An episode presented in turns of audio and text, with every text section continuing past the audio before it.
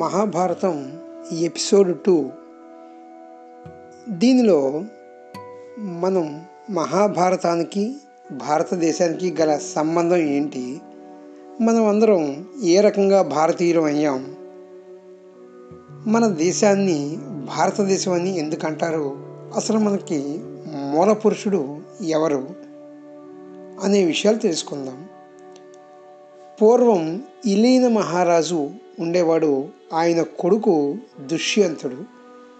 ఈ దుష్యంత మహారాజు చిన్నప్పటి నుండి కూడా అడవులలో తిరుగుతూ సింహాలను పులులను వెంటాడి పట్టుకుంటూ ఉండేవాడు అంటే మహాపరాక్రమశాలి. అంతేకాక దుష్యంతుని యొక్క రాజ్య పాలనలో ప్రజలందరూ ధర్మ మార్గం అవలంబిస్తూ ప్రశాంతంగా ఉండేవారు. ఒకరోజు దుష్యంతుడు వేటకు వెళ్ళాడు. అలా వేటాడుతూ దుష్యంతుడు ఒక తపోవనానికి చేరుకున్నాడు. అది కణ్వాశ్రమం. కణ్వ మహర్షి తపస్సు చేసుకునే ఆశ్రమం.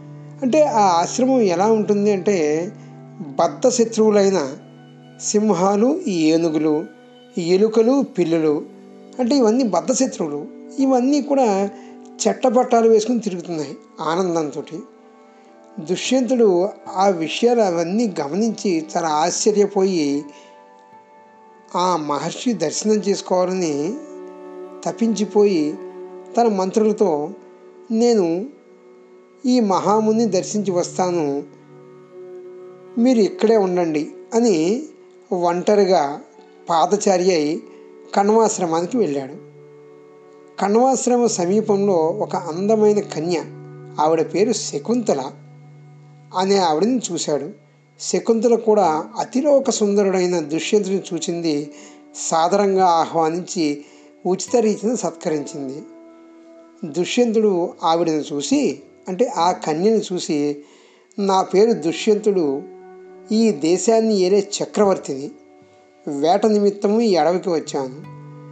కణ్వ మహర్షిని దర్శించుకుందామని ఇక్కడికి వచ్చాను అని చెప్పాడు. దానికి ఆ కన్య శకుంతల మహాముని వారు ఇప్పుడే పండ్లు తెచ్చుకోవడానికి వెళ్ళారు వస్తారు అని చెప్పింది. అయితే దుష్యంతుడికి కణ్వ మహాముని ఆశ్రమంలో ఈ ఉన్న ఈ కన్య ఎవరు తెలుసుకోవాలని మనసు తహతహలాడింది. బాల నీ తల్లిదండ్రులు ఎవరు ఇక్కడ ఎందుకు ఉన్నావు? అని అడిగితే ప్రభు నేను కణ్వ మహర్షి యొక్క కుమార్తెను అని ఆవిడ బదులు చెప్పింది. కానీ దుష్యంతుడికి డౌట్ వచ్చింది. అంటే కణ్వ మహాముని ఆ జన్మ బ్రహ్మచారి. మరి ఆయనకి కూతురు ఎలా వచ్చింది? అనుకుని శకుంతల యొక్క పుట్టుక గురించి తెలుసుకోవాలనుకున్నాడు. అదే విషయం అడిగాడు. శకుంతల సన్యాసాశ్రమాన్ని పాటిస్తున్న ఈ మహామునికి నువ్వు కూతురు ఎలా అయినావు? అని అడిగాడు. అప్పుడు ఆవిడ కూడా ఎంతో వినయంతో నిజానికి నాకు కూడా తెలియదు కానీ నా తండ్రి గారైన కణ్వ మహాముని మరొక మునీశ్వరునితో నా పుట్టు పూర్వోత్తరాల గురించి చెప్పింది. అది నేను మీకు అంటే కణ్వ మహాముని శకుంతల యొక్క పుట్టు పూర్వోత్తరాల గురించి వేరే మునీశ్వరితో చెప్పింది శకుంతల వింది.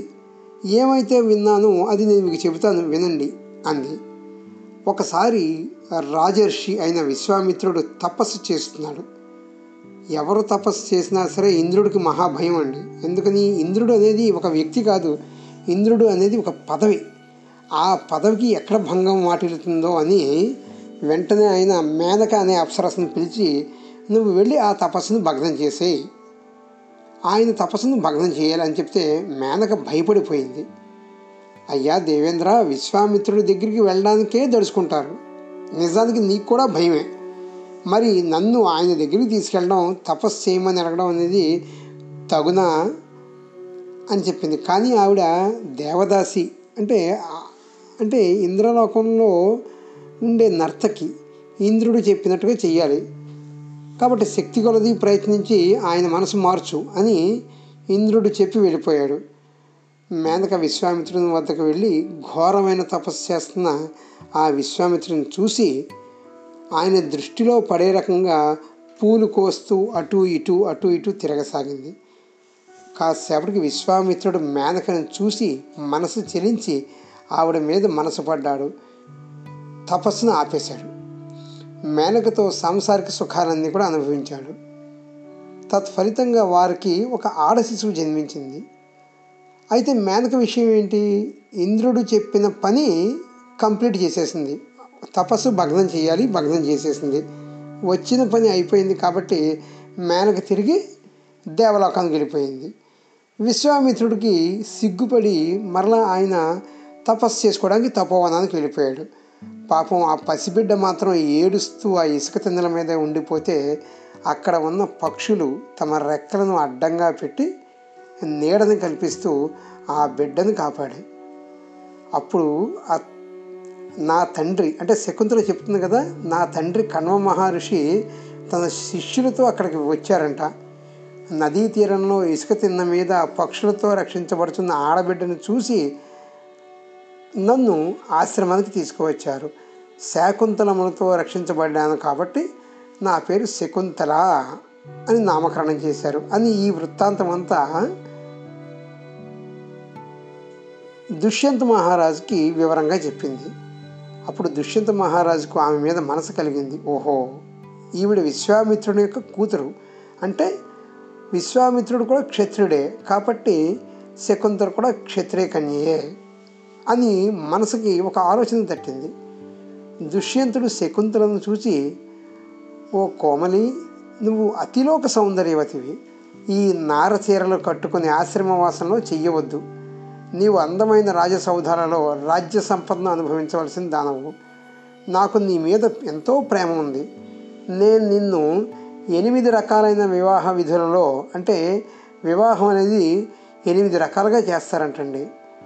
ఏంటంటే అవి బ్రాహ్మము దైవము అర్షము గాంధర్వము అసురము రాక్షసము ప్రాజపత్యము పైశాచము. వాటిల్లో ఒకటైన గాంధర్వ విధి ప్రకారం నేను నిన్ను రహస్యంగా వివాహం చేసుకుంటాను. అంటే ఆవిడ కూడా శకుందల కూడా అంటే ఇదంతా ఒక దైవ కార్యం. ఒక జాతి సృష్టించబడాలి అనేది ఒక దైవ కార్యం కాబట్టి శకుంతల కూడా దానికి ఒప్పుకొని దుష్యంత మహారాజుని గాంధర్వ వివాహం చేసుకుని నిలిచి ఉంది.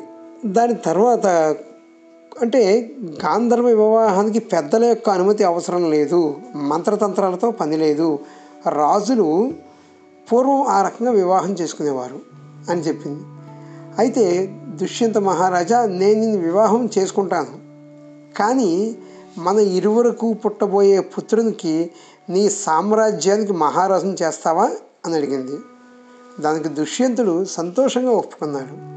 శకుంతల దుష్యంతులకు గాంధర్వ విధిన వివాహం జరిగింది.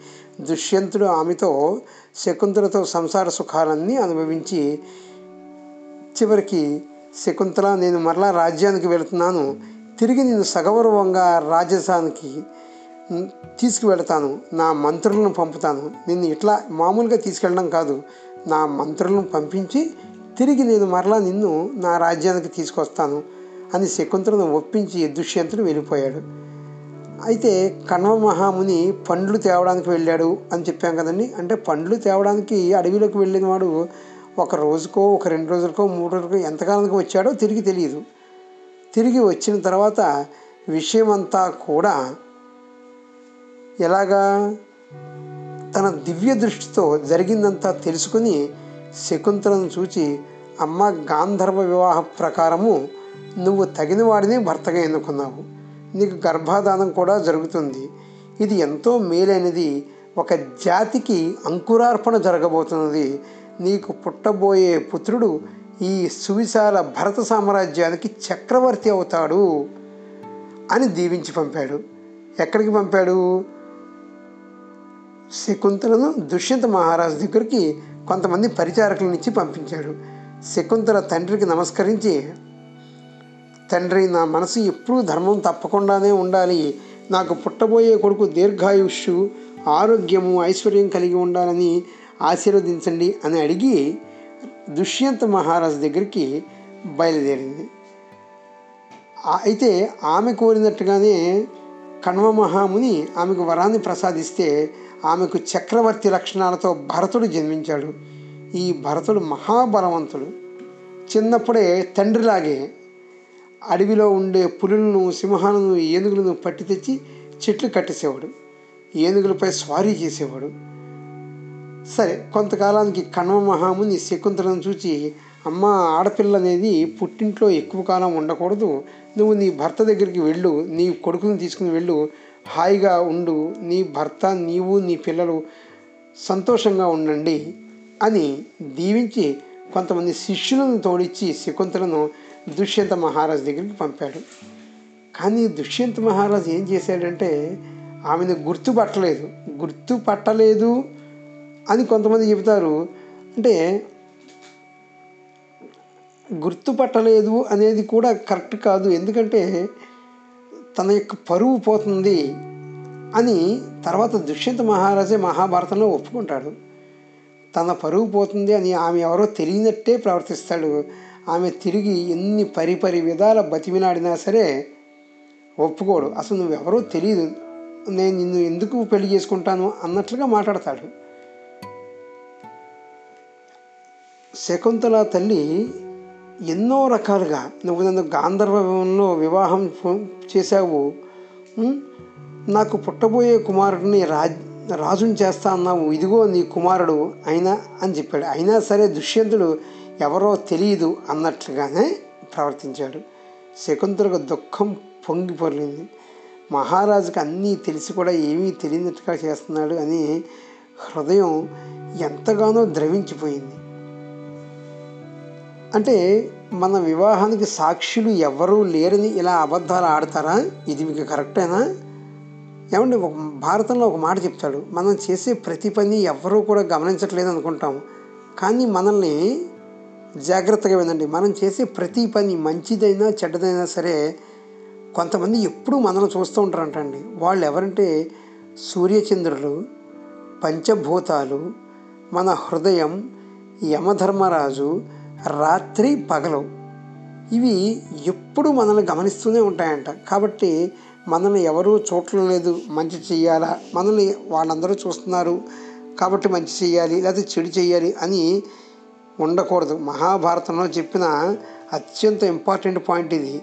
మనం చేసే మంచి కానీ చెడు కానీ సాక్షిభూతాలు ఎవరు? సూర్యచంద్రులు పంచభూతాలు మన హృదయం యమధర్మరాజు రాత్రి పగలు. మనం చేసే ప్రతి పని కూడా మంచిదా చెడ్డదా అని చెప్పి వాళ్ళు గమనిస్తూనే ఉంటారు లెక్కేస్తూనే ఉంటారు.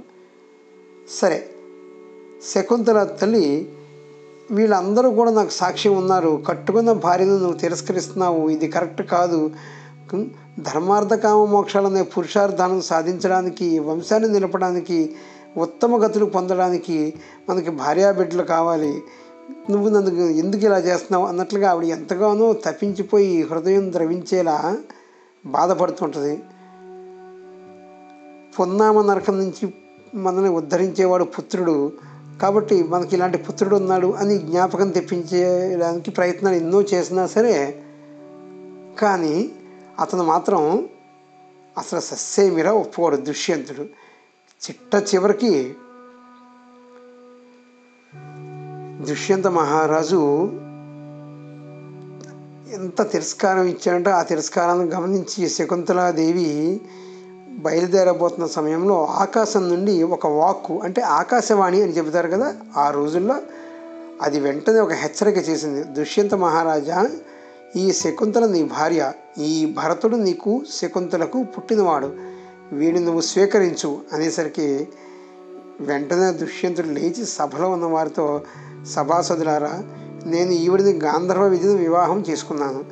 నాకు ఈమె తప్ప వేరే ఎవరికి ఈ విషయం నాకు ఈమెకి తప్ప మరి ఎవరికీ తెలియదు కానీ లోక నిందకు వెరచి అంటే మహారాజు కూడా ప్రజలని వాళ్ళు వేసే నిందకి అమ్మో మనం తప్పు చేసామేమో మనం కరెక్ట్గా లేకపోతే ప్రజలు కూడా కరెక్ట్గా ఉండరు అనే ఉద్దేశంతో ఆవిడని అంతసేపు ఆపాడు. చివరికి ఆకాశవాణి ఆకాశవాణి అంటే దేవదూత చెప్పినట్లు లేదంటే ఒక దేవుని యొక్క వాక్కు ఆమె నీ భార్యనే నువ్వు పరిగ్రహించు అని చెప్పంగానే వెంటనే సభలో వాళ్ళందరికీ కూడా ఇదిగోనండి నేను నా భార్యాపుత్రులను స్వీకరిస్తున్నాను అని పలికి శకుంతలను భరతుని సాదరంగా స్వీకరించాడు. అంటే ఆ రోజుల్లో రాజులు ప్రజలకి ఎంత విలువ ఇచ్చేవారు లోక నిందకి ఎంత భయపడేవారు అనేది మనకు తెలుస్తుంది. తర్వాత కొంతకాలానికి దుష్యంతుడు భరతునికి రాజ్యం అప్పగించి తన భార్యతో తపోవనానికి వెళ్ళిపోయాడు. తర్వాత ఈ భరతుడు ఈ సువిచార సామ్రాజ్యాన్ని జనరంజకంగా పరిపాలించాడు. భరత వంశానికి వంశకర్త అయ్యాడు. అటువంటి భరతునికి మనుమళ్ళు సుహోత్రుడు అనే అతని యొక్క కొడుకు హస్తి అతని పేరు మీదనే హస్తినాపురం వెలిసింది. అదే కౌరవుల యొక్క రాజధాని అయింది నేటికి మనకు రాజధాని హస్తినాపురము ఢిల్లీ. ఆ రకంగా భరత జాతి అనేది ఆవిర్భవించింది. ఆ రకంగా సువిశాల భారత సామ్రాజ్యం కొన్ని కొన్ని చోట్ల చెప్తారు మన సామ్రాజ్యం భారతదేశం అజర్బైజాన్ అనేది రష్యాలో ఉంటుంది. మొత్తం అఖండ భారతదేశం రష్యా వరకు కూడా వ్యాపించింది. తర్వాత అది కులాల వల్ల మతాల వల్ల మన భారతదేశం ఇప్పుడు మనం ఇప్పుడు మనం చూస్తున్నది ఎంతో చిన్న భారతదేశం. కానీ నిజానికి చరిత్రకారులు చెప్పిన భారతదేశం మనకి భరతుడు చూపించిన భారతదేశం భరతుడు ఏలిన భారతదేశం ఎంతో సువిశాలమైనది అఖండ భారతదేశం. అజర్బైజాన్ వరకు కూడా రష్యాలో వరకు కూడా రష్యా కూడా భారతదేశమే అని ఎంతోమంది చెబుతూ ఉంటారు. చరిత్రకారులు అందరూ కూడా చెబుతారు. ఈ రకంగా భరత జాతి అనేది ఆవిర్భవించింది మన అందరికీ మూల పురుషుడు భరతుడు. దీని తర్వాత ఈ భరతుని యొక్క ముని ముని మనవడే మనకి కురువంశానికి అధిపతి అవుతాడు. తర్వాత కురువంశం మొదలవుతుంది. భారత యుద్ధం జరిగిన ప్రదేశం కూడా కురుక్షేత్రం అని పిలువబడుతుంది. అవన్నీ తర్వాత ఎపిసోడ్లో మనం తెలుసుకుంటాము. ఈ చరిత్రలో ఈ ఎపిసోడ్లో మనం భరత జాతి యొక్క భరతజాతి యొక్క చరిత్రని ఆవిర్భావాన్ని తెలుసుకున్నాము స్వస్తి.